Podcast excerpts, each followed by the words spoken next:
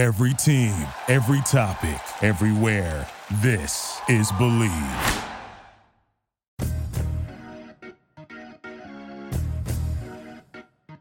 Welcome to the Everything USC podcast on the Bleav Podcast Network, Los Angeles' number one sports podcast network, the only place with the show for every team in LA and more.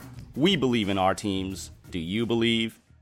I'm your host, Nara Weng, and with the Pac 12 conference being first to put out a revised football schedule and a group of Pac 12 football players banding together to demand changes from the conference and its schools, it's only fitting that my guest for episode 8 of the Everything USC podcast is Mike Yam, studio host for the Pac 12 network. Mike, it's great to have you on the show.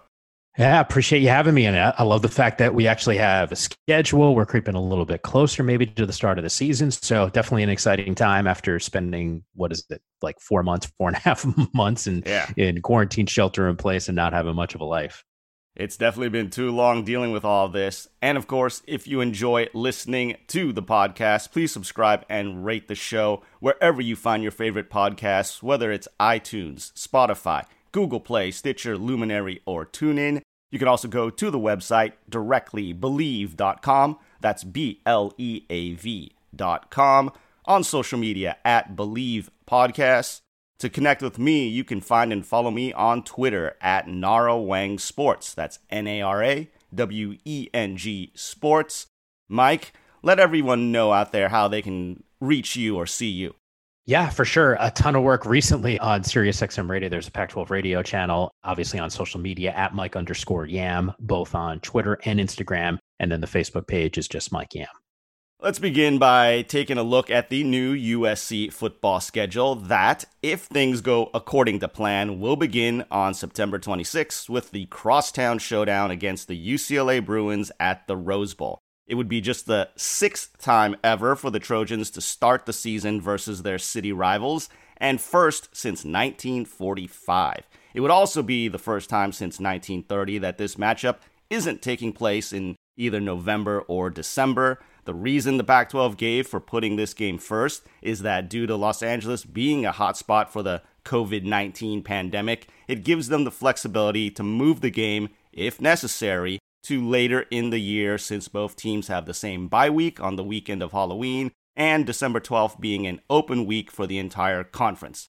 Mike, before we get to the rest of the schedule, what was your first impression when you saw this game listed for week one?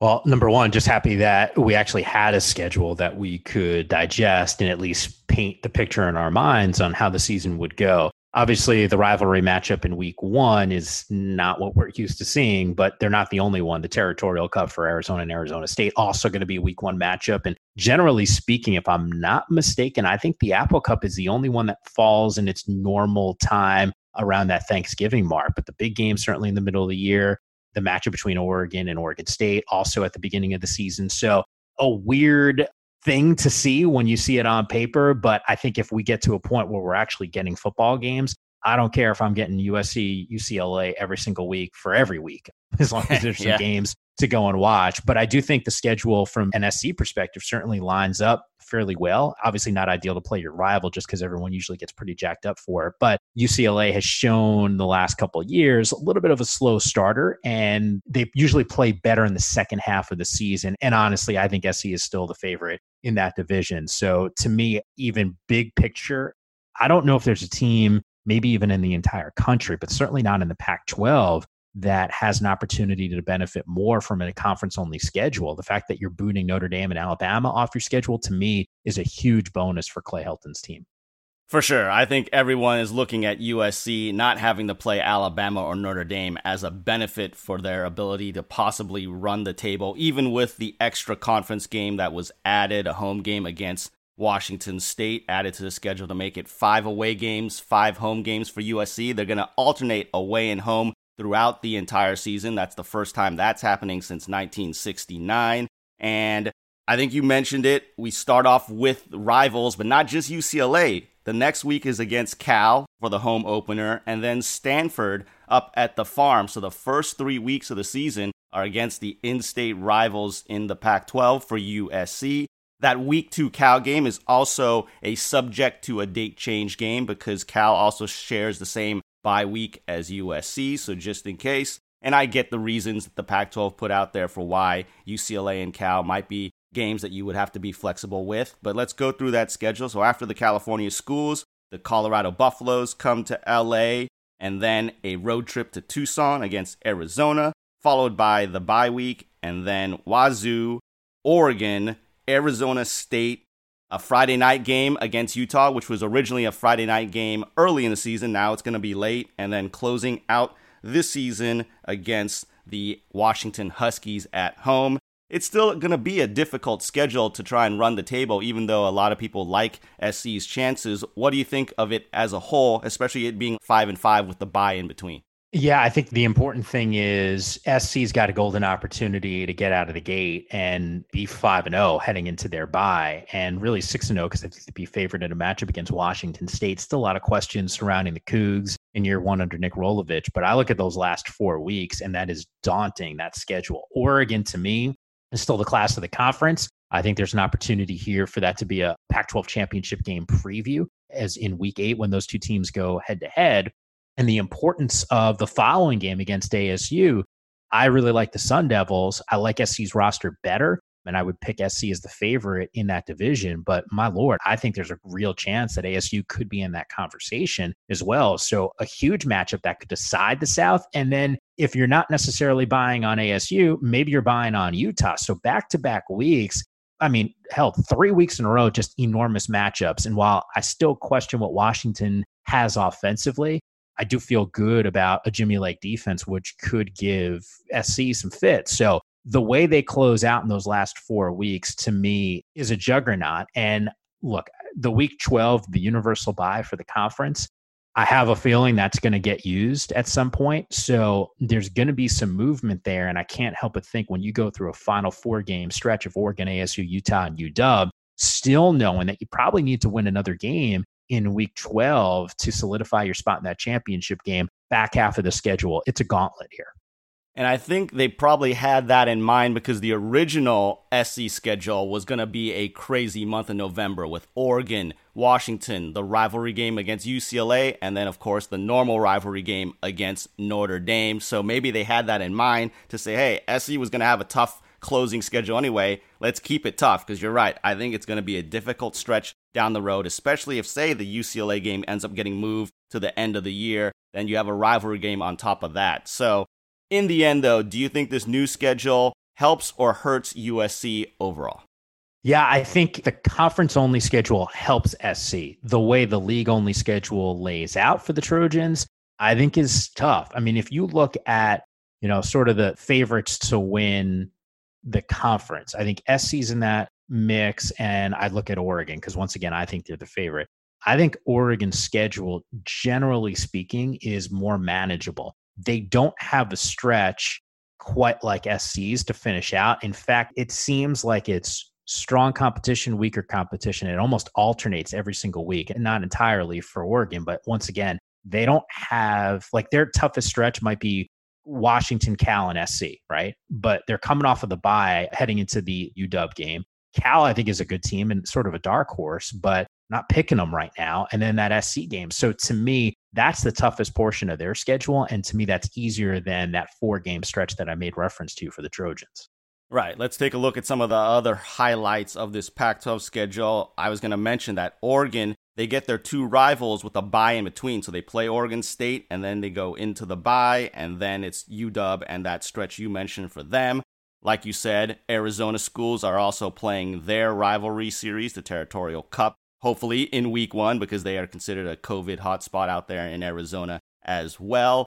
And for me, I think the two teams that probably have the toughest opening stretch are Stanford because they go on the road to UW, ASU, get USC for their home opener, a bye, and then the rivalry game against Berkeley, and Colorado at Oregon, home against Utah, at Arizona, at USC, a bye, ASU, and then UW on a Friday night.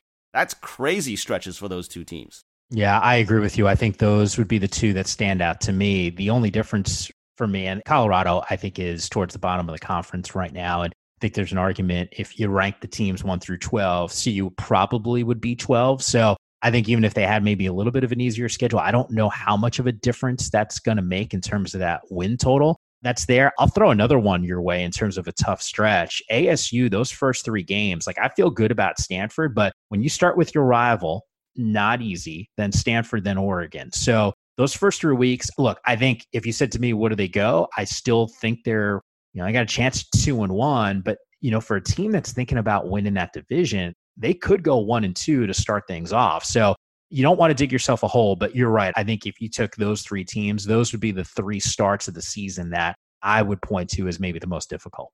And so for now, the Pac 12 championship game is scheduled to be on either December 18th or 19th, and it will now be hosted at the best team for the conference championship instead of in Las Vegas for the first time at that new Allegiant Stadium, which would have been really nice. But obviously, the pandemic has changed all of those plans. And even then, there still might be some flexibility, right, for the Pac 12 to move it a week later if necessary. Yeah, I think it was a smart move here. Number one, as much as having a championship game in Vegas would be absolutely tremendous, I don't know if this is the year to kick off that agreement you don't even know how many fans are going to be able to attend. So I don't know if it even makes sense to start that partnership right now. And then the ability to move that game is really important because you don't even know. And to be honest with you, I don't know. I would imagine that the stadium in Vegas would have other events. So maybe you don't necessarily have as much flexibility if you commit to having that championship game in that location versus having it on a campus, which really gives you complete flexibility. Yeah, it's going to be interesting to see what happens. And again, hopefully, we are going to be starting off with a season on September 26th. Final thing about this besides USC, who do you see as possibly the biggest contender in the South Division? You know, I'd still point to ASU right now. I know there's some questions about their offensive line. That was a problem a season ago. But if you said to me, draft quarterbacks, I think there's a real argument. It's not just Slovis, but it's Jayden Daniels. I mean, I think to me, those are the two top guys in the league. And I have complete faith in what Herm Edwards has been able to accomplish. Got a new offensive coordinator. In fact, got a new offensive and defensive coordinator. But Zak Hill stepping in on the offensive side, I think is a good thing. I think he's more in line with the offensive philosophy that Herm wants to implement. I think Rob Likens, their former OC, was tremendous, but at the same time, how do you replace Eno Benjamin, a Brandon Aiyuk? Now they have Darby, who's kind of that deep long ball threat in that offense. But if they're able to figure out that running game, because I think people don't realize how much Eno Benjamin, how important he was in that offense. If they're able to replace that running attack, to me, ASU right now is a team that I think is SC's biggest threat. But there is also that consistency that we've had and grown accustomed to with Utah. The problem with the Utes right now is that they're I don't want to say rebuilding, but they've lost so many starters from last year's team. And then on the offensive side, once again, no Tyler Huntley breaking in a new quarterback. The one luxury Utah has right now that I don't think enough people are talking about. This is probably the best quarterback room in Salt Lake City in Kyle Whittingham's tenure. And I'm not even just saying his tenure as the head coach, talking about 25 years, almost a quarter century. He's been with that program as their DC and their head coach. And I know Alex Smith was there. And I'm not saying, hey, the best quarterback they've ever had. All I'm saying is collectively as a unit, there are some real options in that room. So Utah's still a dark horse. I'd still look at ASU as sort of the favorite to be the biggest challenger to a USC team. But if you're telling me right now, pick that division, it's the Trojans. And if you enjoy listening to the Everything USC podcast, you can find us wherever you find your favorite podcasts, whether it's iTunes, Spotify, Google Play, Stitcher, Luminary, and TuneIn. Please subscribe and rate the show. You can also go to the website bleav.com, B L E A V.com, on social media at Bleav Podcasts. You can find and follow me on Twitter at Nara Weng Sports, N A R A W E N G Sports. My guest today, studio host for the Pac 12 Network, Mike Yam. Where can everyone catch up with you? Social media for sure, at Mike underscore Yam, both on Twitter and Instagram. Hey, Trojan fans, this is Brian Jones, college football analyst for CBS Sports. You're listening to the Everything USC podcast with Nara Weng on the Bleav Podcast Network. On Sunday, August 2nd, a group of Pac 12 football players released a message on the Players Tribune website calling for changes from the conference to, quote, protect and benefit both scholarship athletes and walk ons, unquote. Their demands were listed in four separate categories health and safety protections, protect all sports, end racial injustice in college sports and society, and economic freedom and unity. They said that unless the demands were guaranteed in writing by the Pac 12, they would opt out of fall camp and game participation. This hashtag We Are United movement apparently began with some players at Cal at the beginning of July and grew into a group chat of over 400 players from all 12 schools over the course of a month. A letter addressed to Pac 12 Commissioner Larry Scott is signed by 11 players, one from each conference school except Colorado. And the PR release that was put out had 12 players listed as media contacts, with USC, Utah, and Colorado not being represented there. There's a lot to unpack here, Mike, but I'll begin by asking you how serious do you think these players are about actually boycotting team activities if their demands aren't met? I think that's the million dollar question. I know for a fact that there is a ton of support for the movement and a lot of the things that it stands for, especially on player safety and racial injustice. What I don't know is how many of those players are willing to actually sit out and not play. I talked to one player over the weekend and it was interesting because I've talked to a few, but I'm going to highlight this one because he's got a chance to play in the NFL. And I said, Where are you at with the movement? He said, Totally support player safety. And the racial injustice part of this is really important to me personally. The thing about it he told me he felt safe though on his campus. So he said, as much as I'm all for player safety, I personally feel safer on my campus than I would even when I go to the grocery store or just go and leave campus. So he said, I think not every player feels that way around the league as I look at the chat and I see some of the comments that are being made. But he said, on my particular campus, I feel fine. And he said the racial injustice part is absolutely 1000% something that is important to me. What's also interesting is he plays for a team that has a white head coach. And he said his coach has been instrumental in trying to connect not with not only him, but his teammates and understand some of the challenges that they're going through and is more than willing to help be an advocate for change. So while he understands the importance of it, I don't know if he's ready to sit out because he said, Look, Mike, I grew up poor. And for me, I have a chance to play in the NFL. He goes, but I realize I'm not a first or second round pick. He said, I need to play this season. So, for as much as I appreciate what this group is doing and I support them, I'm not personally willing to sit out because of my own situation. And I think, honestly, some of those people who have their names listed as media contacts are on the letter to Commissioner Scott may also have those same conflicted feelings because I think most people can get behind most of these demands that they're asking for, especially when it comes to the medical part in terms of opting out of the season due to COVID 19 reasons without any repercussions, especially like you mentioned with the racial injustice movement that a lot of players have been participating in in campuses, not just in the Pac 12, but across the country. And like you said, some of these coaches have been out in front and helping their players find ways to register to vote, find ways to protest peacefully, and all of that kind of stuff. But we've also seen something get leaked over the weekend.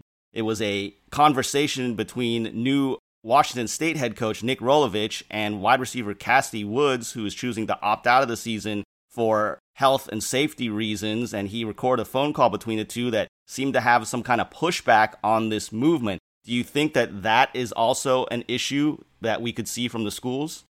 You know, not as much. And I think there's been some misreporting or uh, misinformation that's been out there. It's funny, I was reading the New York Times article and some of the things that Kassidy Woods was saying. And I've read the transcript and I haven't heard the audio. I actually don't even know if the audio is available, but I've talked to people at Washington State and I've seen the things that Kassidy has said.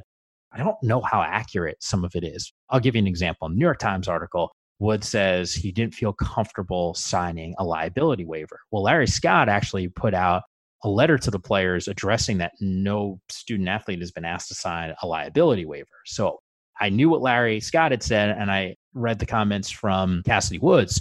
So when I reached out to Washington State, talked to two different people on that campus, and they said there are no liability waivers. What there is is an acknowledgement form that we had all of our players sign. And I don't have the details of their form, but what I was told is the form basically says, hey, if you're sick, if you're feeling these symptoms, whether it's sore throat, headache, fever, you have whatever symptoms that are related to, you know, kind of COVID, you're going to inform us and our training staff and you're going to quarantine. Like in order to participate on the team, that was what they had asked for. If you are on our campus and you're training, we're asking you to follow CDC guidelines, which is wearing a mask, washing your hands, the hand sanitizer, all of those types of things. So to me, that seems reasonable. And that's very different than a liability waiver. So I think that sort of got my radar going a little bit when I saw that New York Times article. And then furthermore, he made reference to not being informed that his roommate had tested positive for COVID 19. Number one, Kassidy was in Texas at the time, so he wasn't there just yet. Number two, by law, Washington State can't tell any other student athletes who has tested positive.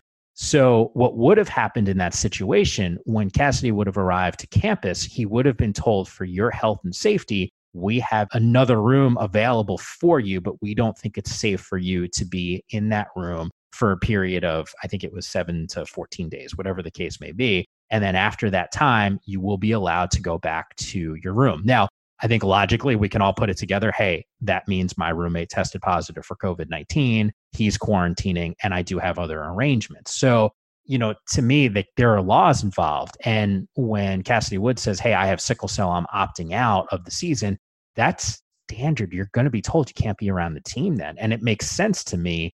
If you say, I don't feel comfortable and it's not safe for me because I have a medical condition, so I can't contract COVID 19. I will be in an at risk group, or I am in an at risk group.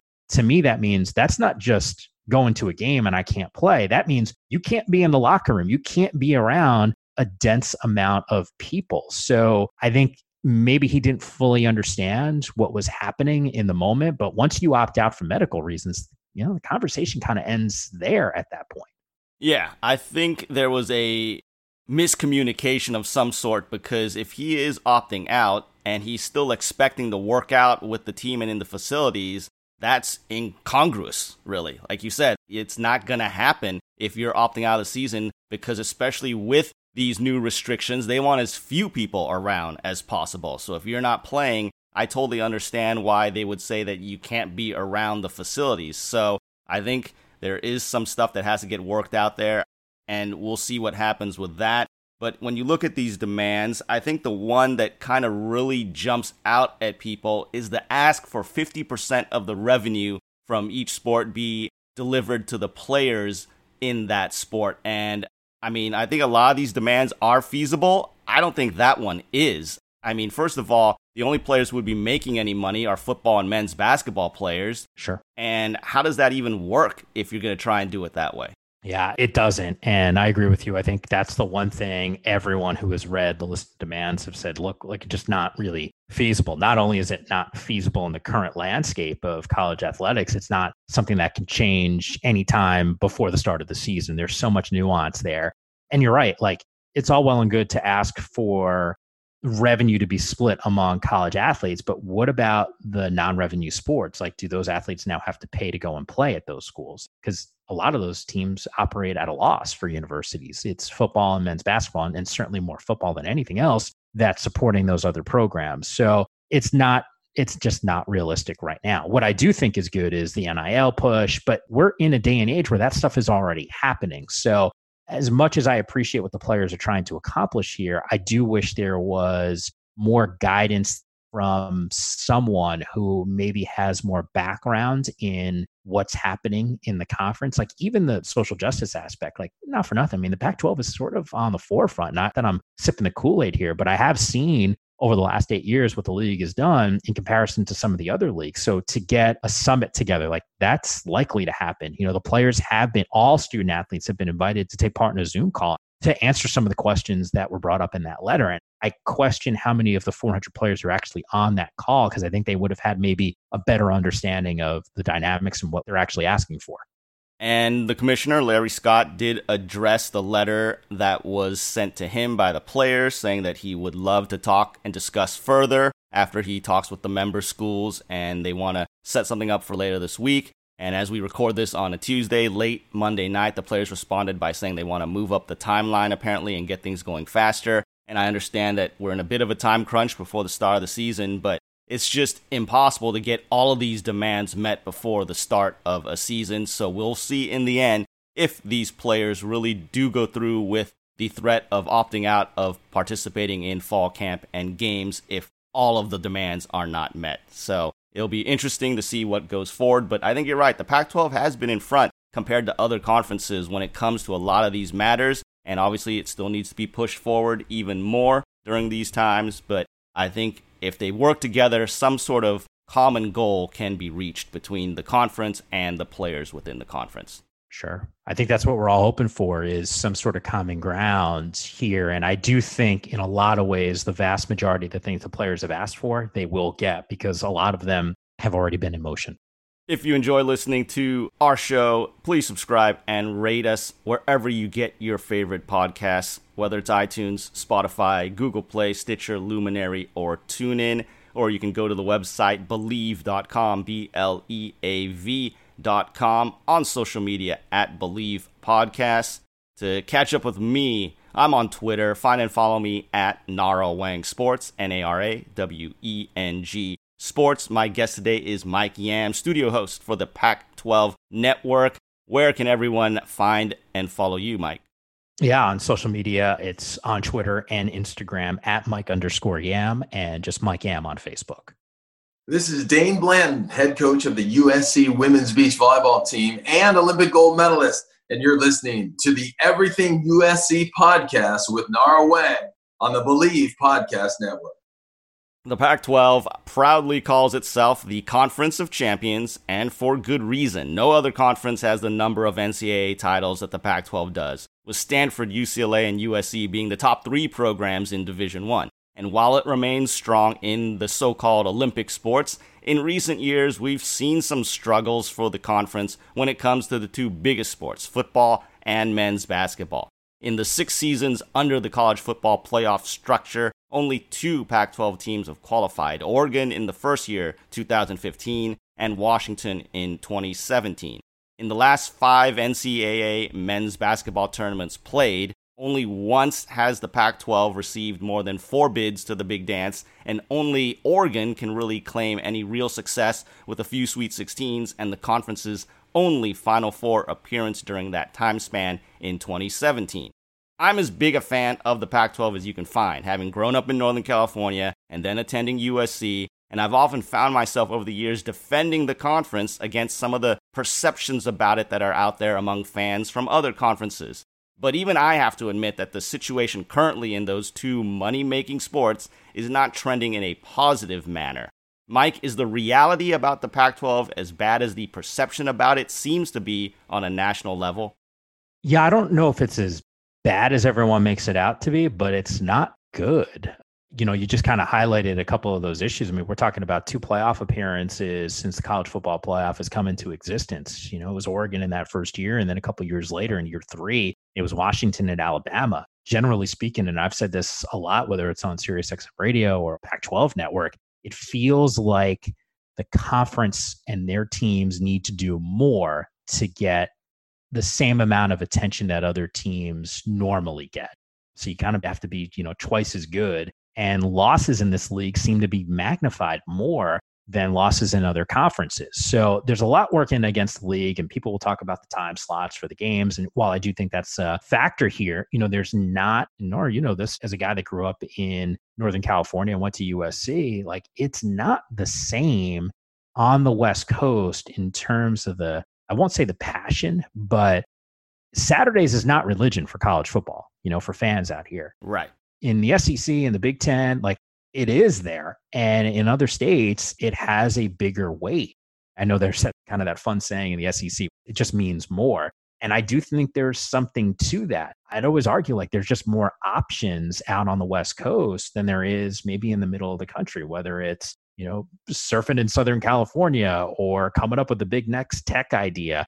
Stanford has had so much success over the years, and yet, you know, you go to a game there and it's not packed. And that just wouldn't happen for another team that's had their type of success on another campus. But students at Stanford are worried about, hey, how do I come up with the next billion dollar idea and create like, you know, the next big app? Like it's just, it's different out on the West Coast. And I think from a sports perspective, the league takes a little bit of a hit, but it all gets rectified. You win football games, you win men's basketball games, you get it done. And when their teams have had opportunities, especially in men's basketball, they haven't always delivered in the NCAA tournament. And when it comes to college football, you know, Oregon can't go and lose on the road in Tempe. Now, I'd make an argument. You play nine conference games in the SEC, for example, in the ACC, they're playing eight. That's a huge difference. You're building in these losses to the league that other conferences don't have. So you're already working at a disadvantage because of the scheduling. You're already working at a disadvantage because of the nighttime deal. And you're working at another disadvantage because of the fan bases that don't necessarily treat it like the SEC does in mass volume. So I think there's a lot of factors working against the league. For sure. And I totally agree with you. I think sometimes it's overblown just because there's a better life work balance, right? Out here in the West Coast, maybe than in other parts of the country when it comes to the yeah. passion for sports. I think people are passionate about sports, but they are also passionate about other things that maybe other places have less of. I don't know why, but it seems like the Pac 12 does get denigrated more for that than other leagues or other places around the country. And you're right. Listen, in the men's basketball tournament, I mean, 2018 was horrific. Only three teams made it. Two were in the first four, and every single one of them, Arizona, ASU, yeah. and UCLA, lost Got in bounced. their one and only game. I mean, that was horrible. And Arizona, by the way, I thought was capable of making a very deep run. I mean, that was Ayton's year, and the way they looked in the Pac 12 tournament was stellar. I didn't see the exit that they had.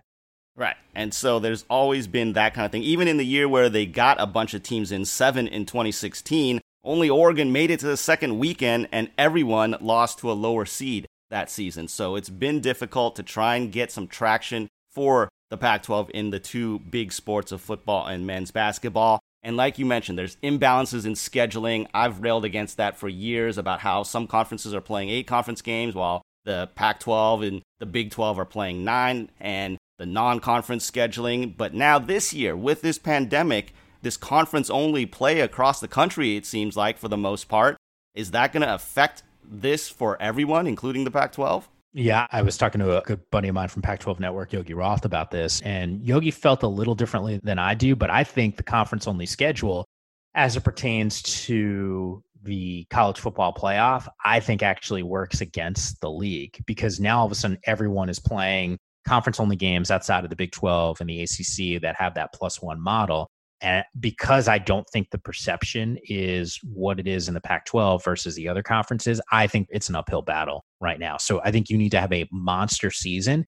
And now the equalizer is this if there are mini breakouts on teams, how does the committee treat that? Do they look at it like the NCAA tournament committee does?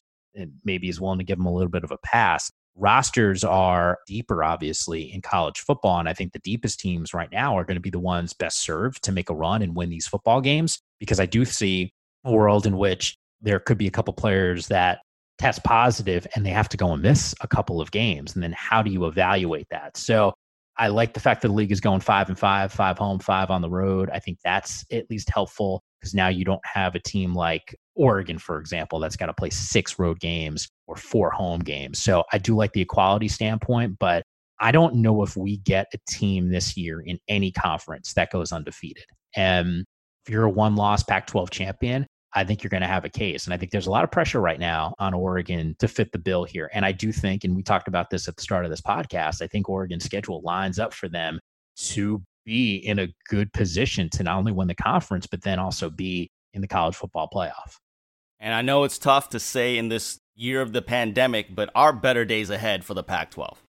Yeah, I mean, I'd love hell, I'd love to say that that is definitely going to be the case, and I'd like to say it's going to be better days for all of us, right? To be able to say, hey, we're going to be out there and we're going to be able to get our fans in there. There'll be a vaccine, but you know, generally speaking, I do think this stuff comes in cycles. A couple years ago, people were worried about the Big Ten, people were worried about the Big Twelve not even being a conference. So I do think there's a cycle to it, but I am concerned that if the Pac 12 isn't able like you can only go so many years and not be in the playoff. You only go so many years and not get a team in the final four. And I know Oregon was sort of on the precipice of even getting to that point and Dana Altman got them to a final four a couple of years ago, but you got to win a national championship as well. And I think on the football side, step one is to get into the playoff, and that's been an issue. Once they get there and you got a chance, you win a national championship, I think the entire narrative completely flips. And finally, before I let you go, the million dollar question Are we playing fall sports? I hope so. You know, I just saw a report numbers in California are actually going down, which is maybe the first positive thing that's happened in this state with regard to COVID in a while. I think it's a good thing that we are set up that if it's cleared locally at the state level to get games going. I like the fact that there's already something in place, a schedule in place that we can just kind of execute and go from there. I do have my doubts though about college football, college sports in general. I think seeing the breakouts in Major League Baseball and what they've had to go with is concerning to me because you can't have an NBA bubble, which to me is the safest way to go and do it. And I don't know how you execute that at the college level. That said, you know, we got a couple more weeks here. So let's kind of hope that numbers continue to trend down. And a lot of these student athletes take COVID seriously. And I think that's the other question. Are you willing to take this disease, treat it like it's a serious matter, and do the things to protect yourself and your teammates and the people around you? I think all of us are hoping for a best case scenario, but it remains to be seen if we are going to get fall sports, especially in a sport like football where social distancing is not an option. So, yeah. Mike, thank you so much for joining me today on the Everything USC podcast. It's been fun chopping it up with you. Absolute pleasure. Appreciate the invite.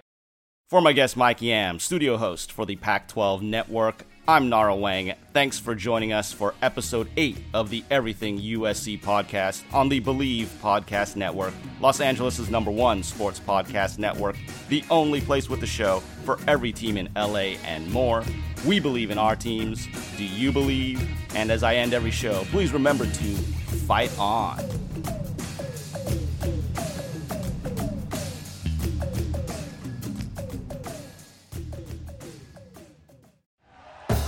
Thank you for listening to Bleav. You can show support to your host by subscribing to the show and giving us a five star rating on your preferred platform. Check us out at Bleav.com and search for B L E A V on YouTube.